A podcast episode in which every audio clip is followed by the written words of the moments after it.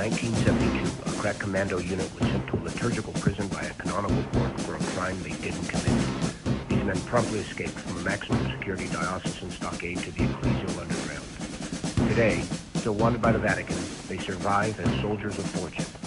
If you have a problem, if no one else can help, and if you can find them, then you should listen to Liber Christo War College.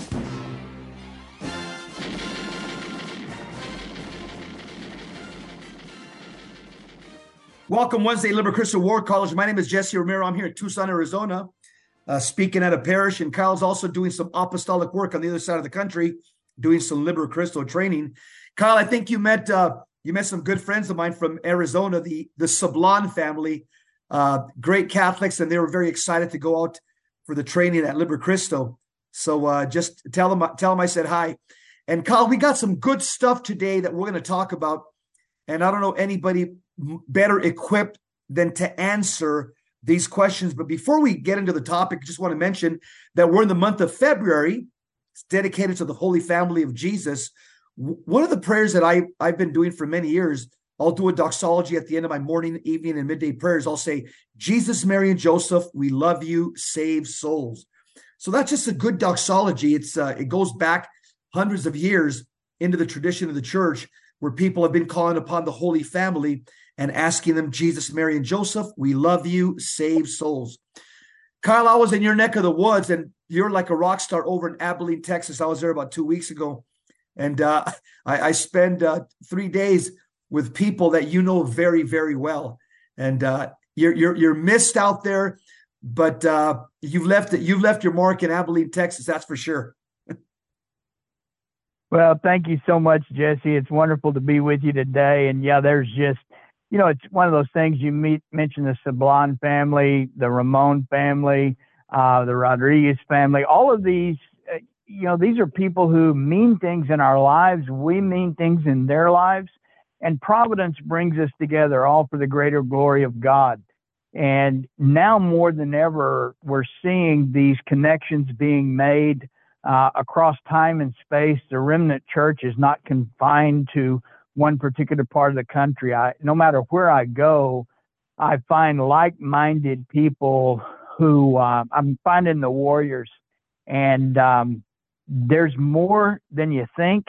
Yes. And there's a clearer vision than you think. And I, uh, I am so enthused and glad um, that we continue to run across these people that know uh, each other and that confirm this is in fact what we are called to do. Amen. Carl, I want to get into something that I don't know anybody in the Catholic Church that's better than you on the topic of Freemasonry. I mean, I, I, I, I, am like the B team when it comes to this, but you're like the A team when it comes to the other understanding. I've got an article here. It says Cardinal calls for permanent dialogue with Freemasons. Now, one of the cardinals that's parlaying this deal is Cardinal Francesco Coccopalmerio. He's the cardinal whose apartment was raided a couple of years ago by the Italian police because he was involved in a sex fueled orgy. The man is compromised. He's retired now, but now this man and a few other modernist bishops, uh, Bishop Antonio Stagliano and others that the article here uh, lays out, they they want to establish this dialogue with the Freemason Freemasons. They want to establish some type of compatibility. Like we're all brothers. We're all the gospel applies to you as well in some way shape or form. You know we have to admit the fit the gospel we have to fit it uh, towards your uh, understanding of life and and, and your worldview. Uh, tell me and there's a lot of bishops and cardinals that are involved in this in this uh, pressure to lift the excommunications uh, and to and to again embrace freemasonry as our brothers so, in, in a nutshell, you tell me why is this incompatible with the Catholic faith? And why are, are these bishops and cardinals taking the church in the wrong direction? It's a great question, Jesse. And I think just from a premise uh, or a perspective of uh, primary principle, you go back to the garden and and you've heard me, and, and we kind of laugh that the serpent and Eve that was the first ecumenical dialogue, and the issue is to oppose Freemasonry is not the purpose of the Catholic Church. Purpose of the Catholic Church is salvation of souls. It's not conformity with culture. It's not these things. It's to oppose evil, to oppose disorder, only in as much as it is necessary to expose and address these things in order to achieve the primary mission, which is the salvation of souls. Amen. Freemasonry, Freemasonry, on the other hand, is founded on the principle of militating against the church, specifically any governance of the general populace by the church. That is their sole purpose. And so if we begin dialogue with them, it elevates their apostate position and it denigrates or lowers ours. It's as if we, we were going to say, let's have a um, civil discussion on uh, infidelity and let's see how long our wives are going to engage in that. Mm. There's no such there's no such thing. The, the mm. you know mm. it's an English sentence. It sounds civil. It sounds sophisticated but these principles can't be discussed. Wow, I like what you just said. Let me repeat, see see if I got this right. You said that Freemasonry was established to mili- militate against the governance of the Catholic Church, correct? That's correct. Wow. That that sentence says everything in a mouthful. And it, you know, it, it makes sense, Kyle, because the Catholic Church, the genius of our Lord and Savior Jesus Christ, is an international uh, in, an international body uh, with uh, you know bishops, uh, pope, priests, diocese. What the Greek word for diocese means territory. It's an international web in all 193 countries. Go therefore to make disciples of all nations. It makes sense that the devil would want to mock that that Catholic, that international uh, web to bring the gospel of Jesus Christ to every soul. The devil would want to mock that by its own society, but it's a secret society, and that's Freemasonry. And they also, at this point now, since they've been around since 1717, they also now have an international web. And again, they uh, when you get to a certain rank of Freemasonry, uh, they've been invoking this great architect. When they get to a certain rank of Freemasonry, it's revealed to them that the great architect is Lucifer. Correct? That's precisely right, Jesse. It, it, when you look at the height of Christendom, um, the late Holy Roman Empire, and the uh, when you're looking at it, the kings, the monarchs, those that were coronated by the Pope, they pledged allegiance to the tenets of the faith, the doctrines, the dogmas of the faith. This is a, a point when um, governance was unified. And the movement to separate the the Freemasonic mantra is first discovered by Cardinal Torquemada in the Spanish Inquisition in 1471 with a group of people who call themselves mockingly the Illuminados. And they were a group of Spanish noblemen Jewish merchants and Saracens who otherwise should never even be talking to each other, but their common enemy was the governance of the Catholic Church through the Spanish monarchy. Mm-hmm. And they sought to divide, alter, and crown. And that has been the mantra of the Illuminati since its establishment was to remove the governance of Jesus Christ, the sovereignty of Jesus Christ through the temporal structure of the church to remove that from any influence on people's lives, replacing it with a one world government that is Luciferianism. Wow, that's powerful. So, uh, Catholicism really, really gave us Western. When we talk about Western civilization, we're talking about Catholicism, and I think the only the, the oldest aspect of Western civilization is the holy sacrifice of the Mass. It's my understanding that Freemasonry basically wants to rebuild Western civilization and build it back better, if you will. And like you said, the way they, they're trying to accomplish this is they had to divide altar and crown. And uh, and and and this way you separate, you you you take away the moral influence of the Catholic Church from governance. Uh, am I tracking in the right direction? You absolutely are. And so what happens is we see before um, the establishment of coronated monarchy, before we see the establishment of um, kings and queens that were ruling for the purpose of the salvation of souls and charity, then you've got a domination, not dominion disposition toward rulers were all about uh, intimidation, control, domination, expansion, all of those things that are aspects of our fallen nature. And it is only in those, once uh, Christendom is established, we, you still have war, you still have various things, but there's an overarching mission of salvation. And when people say, well, that's, that's an idealistic view of, of history, we've got to realize that we have been uh, exposed to the Freemasonic rewrite of history, especially in the public school system in, in this country. And it's all been part of an indoctrination process that started in the late 1800s. Hold that thought, Kyle. I hear the music. Wednesday War College, Jess Romero, Kyle Clement, talking about spiritual warfare, all things Catholic. We'll be right back. Stick around.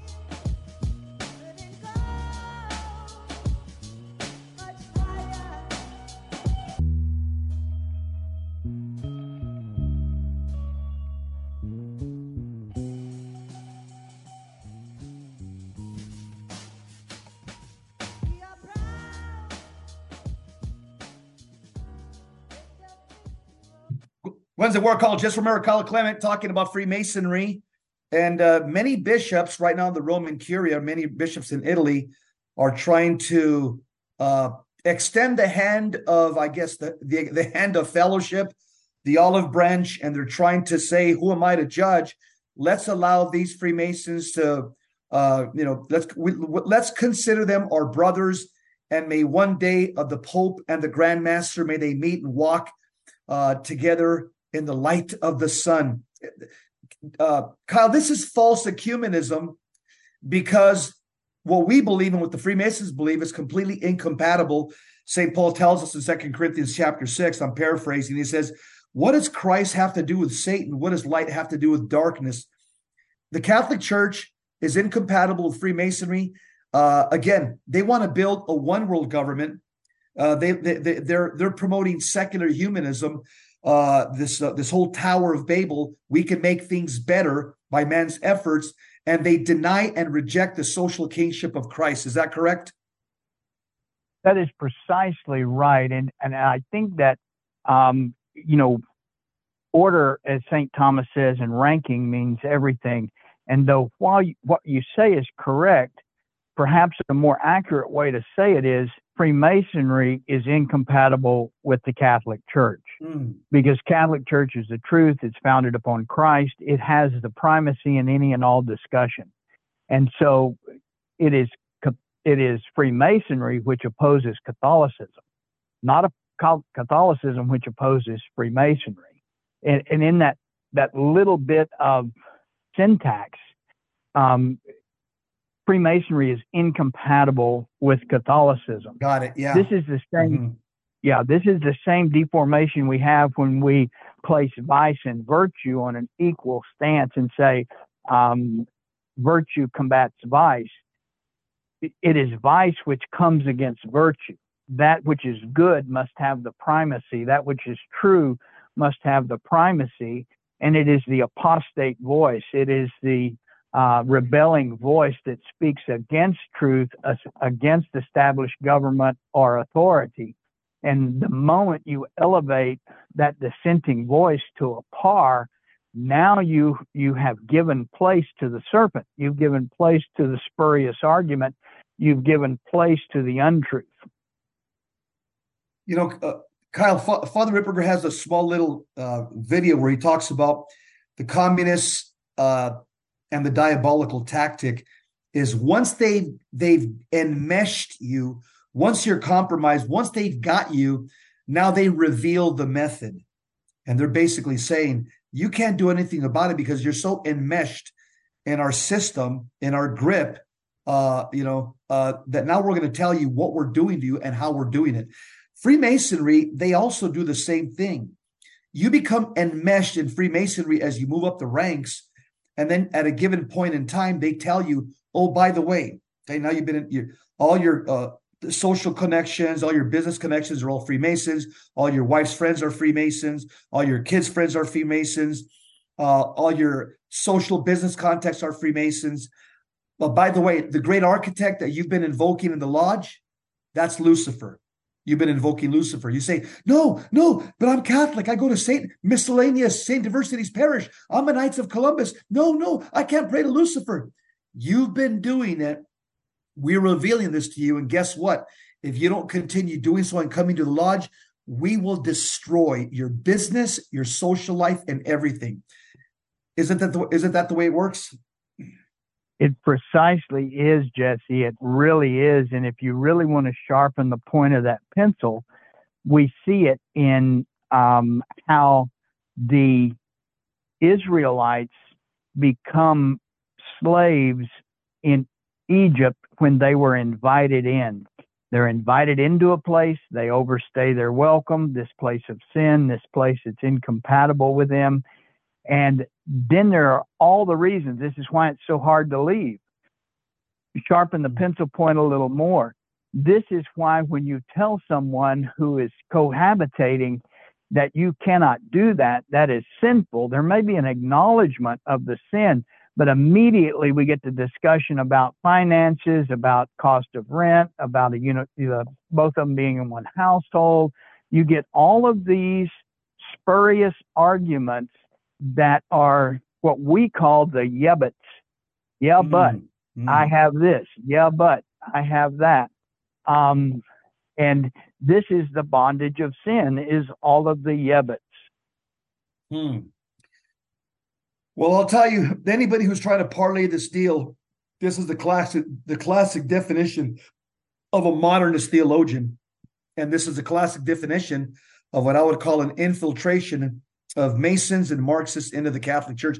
Like uh, the, the infiltration of the Catholic Church are three M's: modernist, Masons, and Marxist, and we're seeing that play out with this dialogue with high-level uh, bishops and cardinals in the Vatican and the Roman Curia as they're reaching out to the Freemasons and they're basically using the Pope Francis's line, "Who am I to judge? They are our brothers. Who am I to judge?" Well, you're oh. you're you're spot you're spot on, Jesse. That they're modernists, but they are not theologians, and we saw this when we had the designation of the term periti applied to people who were out to destroy um, the church in Vatican II. Time to call a spade a spade. Mm-hmm. There, these voices are not uh, the voices of Catholicism. They're the voices of anti-Catholicism. This is the destruction of the family fortune by the privileged uh, child born with the silver spoon who did not work for the wealth. There is no martyr's blood that flows through him. Um, he is wasting the heritage, apologizing to the wrong people, apologizing to those he should not, not apologizing to those he should, and missing his first mission, which is to conserve, to preserve the faith whole and entire. There is an arrogance that is necessary that says uh, things must be moved, changed, uh, abridged. It is this um, this very spirit that is consistent with the destruction of the church. You know, these modernists, Kyle, they they they they believe that everything that preceded, say, 1965, 1970, was basically wrong. We could we could it's Biden's line. I'm going to build build it back better. We're going to build a new church. We're going to build this better because everything be nine, before 1970, 1965, uh, they got some things wrong, and we need to reboot the church. This is the arrogance of of uh, of many of the modern theologians today, the ones that call themselves theologians, is uh, they uh, they think that they can change the church's teachings. They think that they can change the church's uh, uh, you know sacred tradition, but uh, the doctrines that we believe in, they're the holy doctrines that come from our Lord Jesus Christ. And Christ is the same yesterday, today, and forever. That means his doctrines are immutable. They're the same yesterday, today, and forever, correct? Well, that's precisely right. You you are absolutely right. And I think you have to go back to look at um, one of the blows that drove the church to its knees um, was Martin Luther, and so then there is a succession of blows. If you if you look back, you can see the hoof prints, if you will, of Satan as he gallops through the the Vatican. And one of those first hoof prints was on the 500 year ver- anniversary um, or some commemoration. We actually provided a liturgy for a, a co celebration, if you will, of Mass with Lutherans, and there was a statue of Martin Luther mm-hmm. in the mm-hmm. Vatican. And I thought it was extremely symbolic and poignant that that statue was made of a red marble. And so this is the demon thumbing his nose. How do you like me now? Um, not only am I inside, I am inside and militant and in your face. That's that's where we are. Yeah, I think um, as, I recall, even like one of the streets inside the Vatican, they they renamed it. And They called it Martin Luther Drive or Martin Luther Way or something like that. But uh, yeah, so Martin Luther's gone from 500 years as a heretic who was excommunicated, now under this pope, as as an iconic figure of Christianity, somebody that's supposed to be marveled at and exalted. Uh, how, how does that happen in 500 years? And yet, Kyle, You'll have Pope splainers. They'll be doing backflips and they'll be they'll try to rehabilitate uh, that event. Well, here's what's really happened, Jess. You got to listen to me. Here's the context why the Holy Father did this.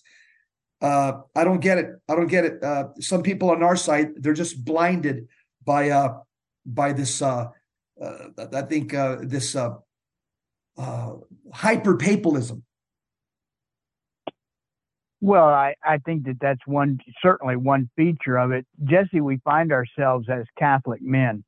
We find ourselves standing on the edge of a howling wasteland that is devoid of any of the landmarks of virtue and right doctrine.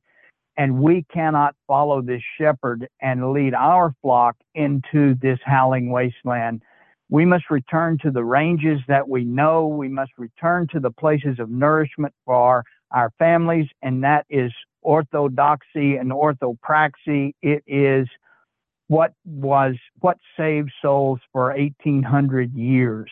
Nothing is new. It's an ancient battle. The idea that we are somehow in a different cosmic configuration than we have been uh, since the resurrection of the Christ, that's uh, inconsistent with what we know to be the truth. And you may say it's old school. Well, yeah, it is. And old school is the only school. You can try all the novel stuff. You can do all this stuff. You can listen to all the Jesuitical theological dialogue that you want. There is nothing new under the sun. It is what it is. And I and many other Catholic men, we need the good, solid voices of the Father Rippergers, the Bishop Stricklands, those who speak with that resonance of truth that it it it's amazing what happens when um, in a USO configuration you send uh, entertainers or speakers or people to the to the to the lines. I had friends and, and people who were in Afghanistan when uh, President Trump showed up. Um, that's that's a that's a game changer. That is a huge game changer for your commander in chief to show up at the battle and to mm-hmm. talk to you and to be with you and to understand and make that eye contact. Um, those are such very important things. We as men we require ritual and fraternity. And we have neither in this church, the modern church. In the traditional church, we have it. And we're finding it and we're looking for it. Amen. Wednesday War Call, Jess Romero, Kyle Clement. Stick around. We'll be right back. I'm going to ask Kyle about super novenas. What are they? How to use them? What's their efficacy? Be right back.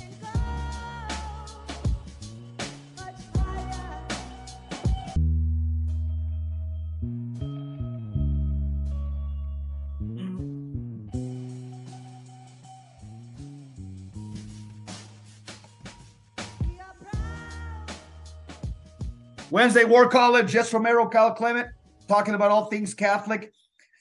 Kyle, I, I, I want to ask you something. It just came to my mind. I just want to get your take about uh, the event at St. Patrick's Cathedral. I don't think it's a coincidence. You have Father Chad Ripperger, and by the way, if people, in case you don't know, Kyle Clement uh, is Father Chad Ripperger's right hand man. He's his lay assistant. He's uh, basically the team leader for anything that happens in Father Ripperger's ministry of healing, liberation, and exorcism. So Father Ripperger gives an incredible series of presentations at St. Patrick's Cathedral, and he packed the house. It looked like uh, in the days of Archbishop Fulton Sheen, that type of a. I, I know three priests that pack houses like Father Ripperger did. Archbishop Sheen would pack venues like that. Father John Corapi, uh, of good memory, he would also pack events just like that. And Father Chad Ripperger now he's he's doing the same thing. So, Father also uh, he prayed and blessed in uh, St. Patrick's Cathedral, did a perimeter prayer, uh, and gave some incredible lectures, and people were incredibly inspired and and and and uh, enlightened as to the truths of the Catholic faith. So Two weeks after, in my opinion, there was a retaliation. I think the devil said, "Hey, hey, hey, I have a lot of I have a lot of people that work for me in that diocese, in that chancery office. Uh, I'm not going to take this sitting down, and this whole funeral of this transgender, this guy that thinks he's a girl, and uh, and uh, he professed atheist as well, by the way. Uh, it was not a coincidence that two weeks after Father Ripperger was there, we had a sacrilegious, blasphemous event occur inside the church. It was packed with transgenders, people cross dressed, people dressed like a freak show, and stepping onto the sanctuary, of St. Patrick's Cathedral, and yelling profanities at the top of their lungs. Uh, to me, Kyle, it's not a coincidence that this happened. I would hope that that uh, Cardinal Dolan would do an exorcism prayer, chapter three, over the whole cathedral. Uh, I know there's a lot of lay Catholics that on Saturday, Sunday, and Monday of, of this uh, a few days ago, they went over hundreds of Catholics, lay Catholics, and they did prayers of reparation for hours on the sidewalk in front of the cathedral. But uh, Kyle, do you think uh, my assessment as a as a retired LA deputy sheriff with with a cop mind you think it's a stretch what I'm what I'm saying? Not at all, Jesse. Not at all. And so your um, your assessment. So here's the thing: is your assessment is correct, but from a spiritual warfare standpoint, we got to go back a little bit. When you would be called um, to a crime scene, the crime had already occurred. Let's say it's a robbery. Mm-hmm would would you have liked to had the opportunity to talk to that guy in the planning phase? Oh, absolutely. Yeah. And so what happens is this is this is an important point and it, it goes hand in glove with with the first part of the show is any type of dialogue with these um, with the diabolical and or their human agents is not going to go well. It will any any concession you give them, any place, any charitable treatment you give them is going to be used as license and it will militate to absurdity because they cannot help themselves. There's no restraint of decorum or virtue or right order. They lack that. So when you begin a dialogue with Freemasons, wherever it starts, it will not end until they have totally destroyed the church and there are no more concessions to be made. It is the same with the Islamic Christian dialogue or any of these other things. This would be the same as saying, okay, we're going to have a canine feline dialogue. By nature, these two are opposed. The Freemasonic, the Freemasons are diabolic. This whole transgender movement, it's clear to see it's diabolic, it's disordered. There's not a man out there who doesn't look at that and recognize that's not right. Mm-hmm. So the point that I'm making is at there was a, a request for the funeral. You got it in this day and age. You do not know who is an agent provocateur. You do not know who, who is a saboteur. You do not know what people are about. And so they failed on the due diligence. This is yep. where the Catholic Church fails very, very frequently is on the due diligence. This is how abor- abortion proponents wind up on um, Vatican dicasteries. This is how a major domo um, vicar of one of the most scandalous modern people in history in the church winds up being Chamberlain of the Pope. There is no hmm. due diligence. There's no calling out and saying, this guy was this. He did these, these, and these things.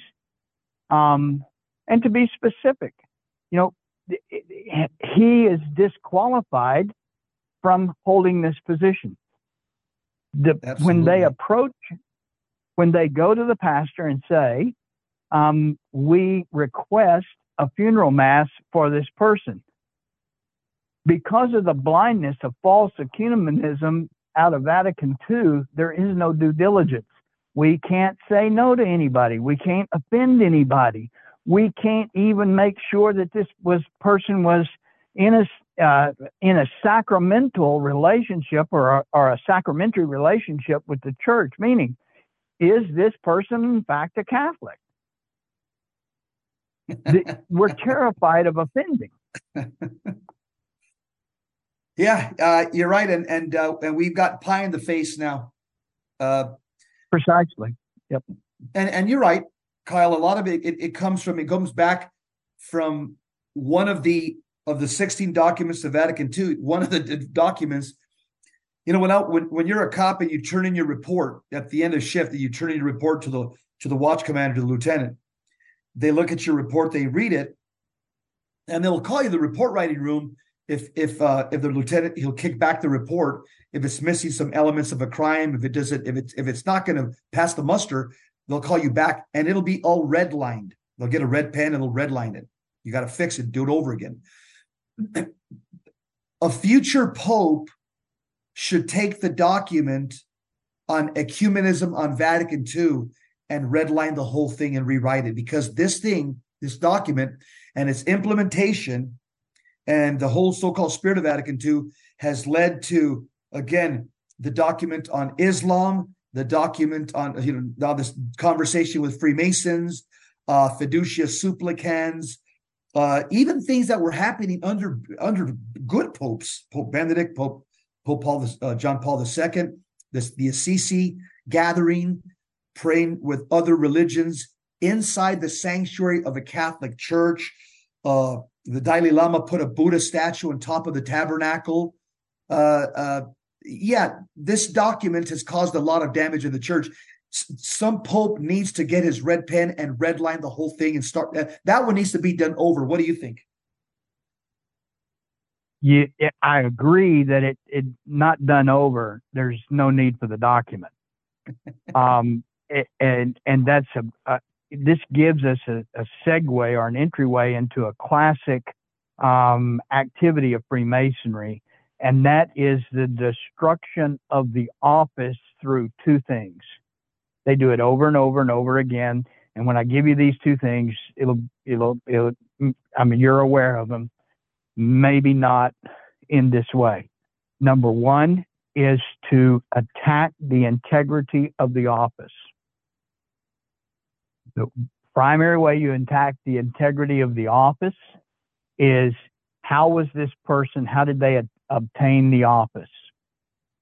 So the demon is going to want, and Freemasonry is going to want to insert someone in the office who is not qualified.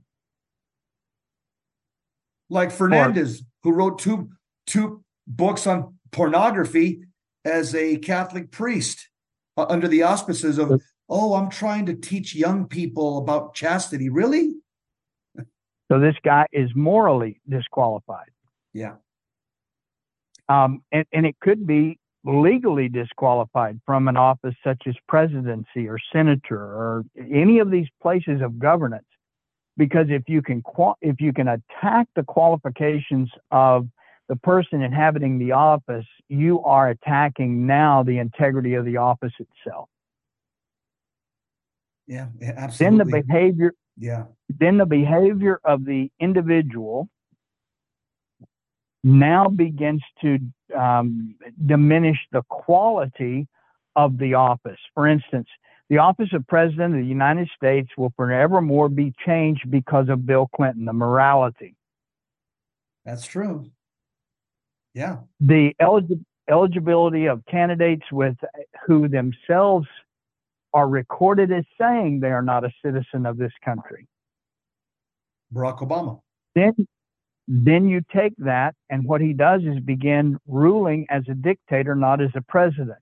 The proliferation of executive orders. So now you've diminished the office. How does this apply to what you just said about supplicans?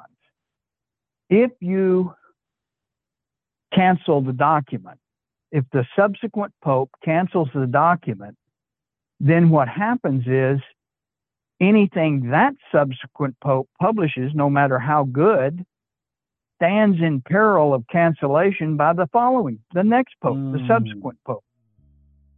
Mm. So the only thing you can do is to go back and restore to a point and say, this document, which was attacked in future documents, this is the standard. We restore this document. Hold that thought, Kyle. We'll be right back. Stick around. Don't go anywhere. Good stuff. Please, ladies and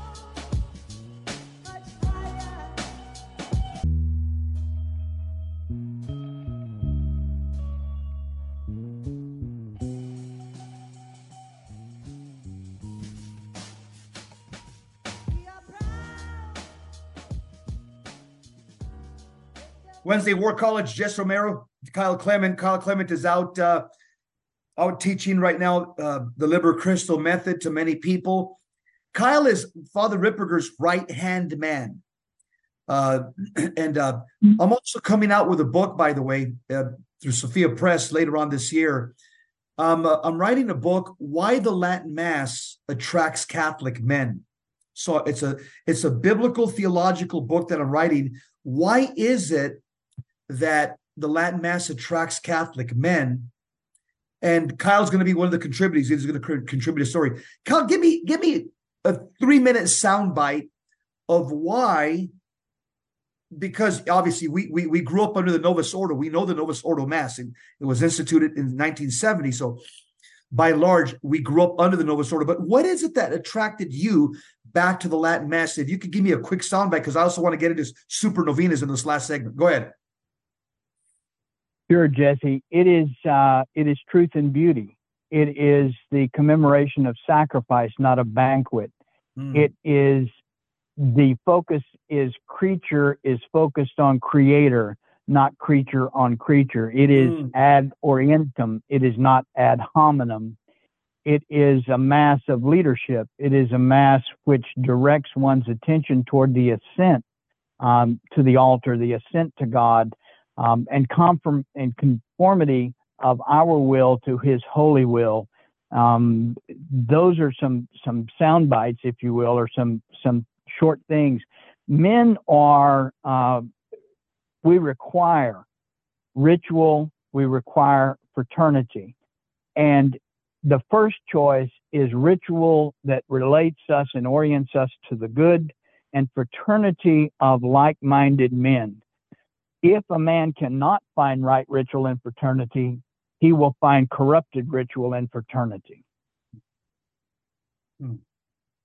I hope you write that down when you submit your story. Exactly what you just said. I hope you write that down. Uh, that's that's going to be uh, that's going to be a, a welcome addition to the book. The book is going to be called "Why Catholic Men Are Attracted to the Latin Mass." I've got I've got a guide from every branch of the service that has seen war. They're adding. I got a SEAL, Army, uh, a Marine, uh, Air Force, F 16 fighter pilot, what attracts them to the Latin Mass. I got two retired professional heavyweight fighters. One fought in Pride, uh, the other one fought in UFC. Uh, one of them is very popular. His name's Bas Rutten. He's also a contributor. I also got an NFL football player that's contributing why he loves the Latin Mass. And then Kyle is also uh, Father Ripperger's right hand man, uh, the man who knows more about spiritual warfare than any other lay Catholic on planet Earth uh, the man who's a rancher, the man who's uh, who, who knows about taking down uh, animals. He's even he's even uh, lost a, a digital uh, as a result of that type of work. So he knows what it means to manhandle animals.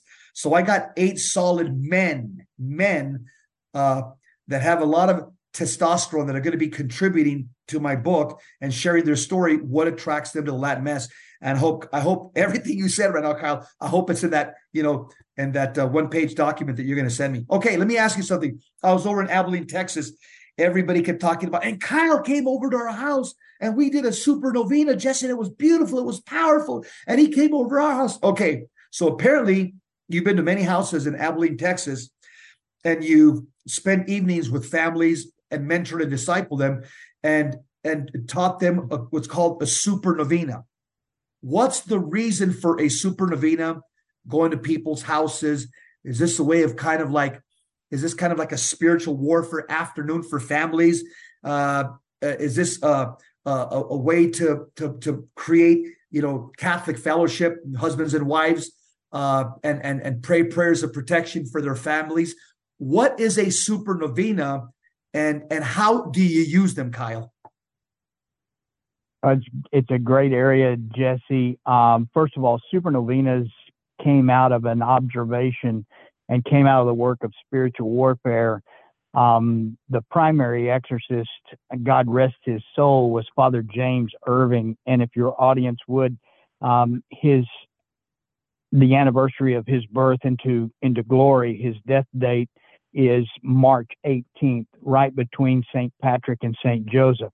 Mm. And um, he was um, he was a man's man. He would come to the ranch and ride, work cattle with us, work sheep with us. He was, um, like I said, a man's man, great exorcist, but he had a real spot for families. And so what we were seeing uh, all across South Texas, what we were seeing, Southwest Texas, was there were families who were trying who were having reversions they were they were converting they were having these moments of coming back to the faith mm-hmm. and these were met with diabolical opposition ah. by familial spirits, generational spirits, cultural spirits. And so there was some institutional elements there. And so what this was was developed to uh, build up the domestic church, to do a definitive practice in the home. And so a, a brief history um, on novena. Novena means nine. The very first novena was the um, the Blessed Mother leading in prayer the apostles between Ascension Thursday and the eve of Pentecost. And so it was nine nights of prayer in the locked upper room under threat of death. During that period of time between Ascension Thursday and the Pentecost, a couple of things to think about. It is at this time that Matthias is named. Uh, there's a council. Peter leads the council, but the Blessed Mother is the one who leads the prayer effort. And she's petitioning for the coming, not of someone unknown to them. Uh, it sounds like I will send you a paraclete. She knows him intimately, for she is the spouse of the Holy Spirit. And so the Blessed Mother is leading them in this prayer for the coming of her spouse, the Holy Spirit, to animate the church, to give birth to the church. And this is Mary, Queen of Apostles. So that's the power behind novena. What are the force multipliers? Single intention, same time of day, same location. People would do what they had to do to be there. Uh, some of these families, Valerie and I would drive 80 miles one way to pray with these families. Yeah, they told me. 30 they, 40, they, told me. Yeah. yeah. There'd be 30 or 40 family members. Uh, but you talk about break the hold of the diabolical in that family. It was hugely effective. They're geared toward novena, uh, toward Marian feast days. They follow the liturgical calendar. There's several force multipliers, but they were very, very effective in um, in dealing with the diabolical influence in families and in extended families. They will be available along with some narrative about how they were developed and how they were used. That's going to be available in book form this coming fall. We're working awesome. on putting those together. Awesome. So, Kyle, so you would go to these families that had a reversion. Uh, there's they're having pushback from the diabolical, obviously, because they're leaving they're leaving a life of mortal sin. So you and Valerie would go and uh, yeah, they told me that a lot, a lot of people would show up, and you guys would pray. It's an extended period of time because those those super novenas are long. You've given to me. I have them in a word in, in a folder. They're long. So would you just do it one night and basically tell them, okay, what we did tonight, this beautiful time of long extended prayer, I want you, mom and dad, you know, uh, head of house, I want you to continue this for the X next eight nights. Or would you come back and Valerie and do nine days with them? I mean, how, how did you do it? Some of both. Most of the time, especially when we first started them, you know, I'm I'm running a ranch and working all day long, and and we'd say, okay, we're going to start at eight o'clock, and so um, I had good people helping me, my son uh, and his family, my daughter and her family. Yeah, I had good help, and um, and so we would stop work early. We would clean up. We would drive an hour and a half, pray all the way there. Um, we'd pray the super novena, and then we'd come home. And, and lots of families needed the support. We would do that nine nights in a row.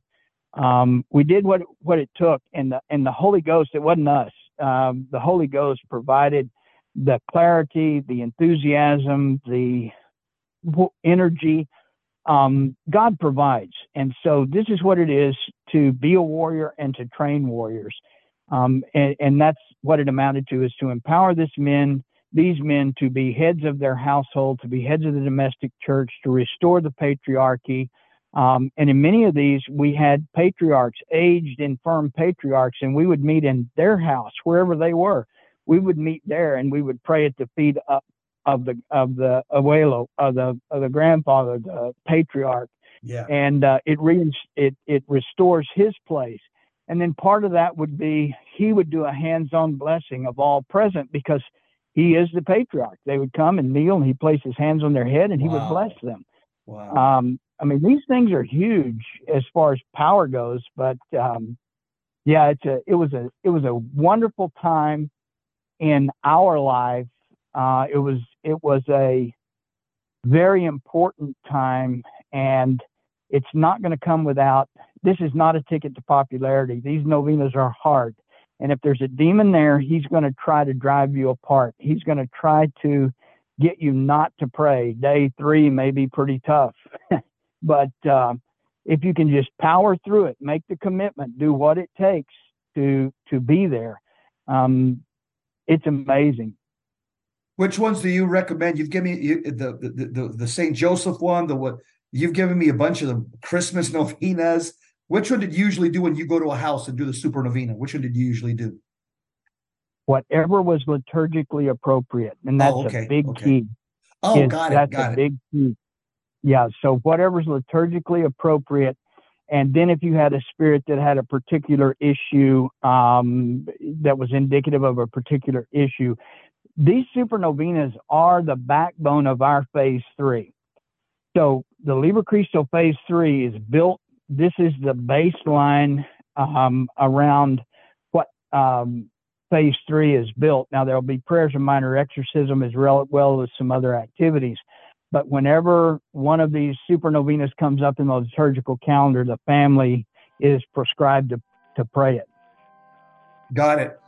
Good stuff. I'm going to want to talk to you next time more. I'm going to spend the whole hour on supernovenas because this is a topic a lot of people are asking me about. And I said, well, I know the guy who uh, started this, so we'll have him on next time for a whole hour. Thanks, Cal. Keep up the good work, brother. God bless you. Keep the faith. God bless you and your family. Thank you, Jesse. You've been listening to Wednesday War College. Jess Romero, Kyle Clement. Kyle Clement is uh, he's the the top lay Catholic on planet Earth when it comes to the understanding of spiritual warfare. this guy is the Bruce Lee of spiritual warfare when it as it relates to us as Catholics. Hey, we'll see you next time. Same Christ time, same Christ channel. God bless you. Keep the faith. Keep tuning in to vmpr.org. Bishop Strickland up next.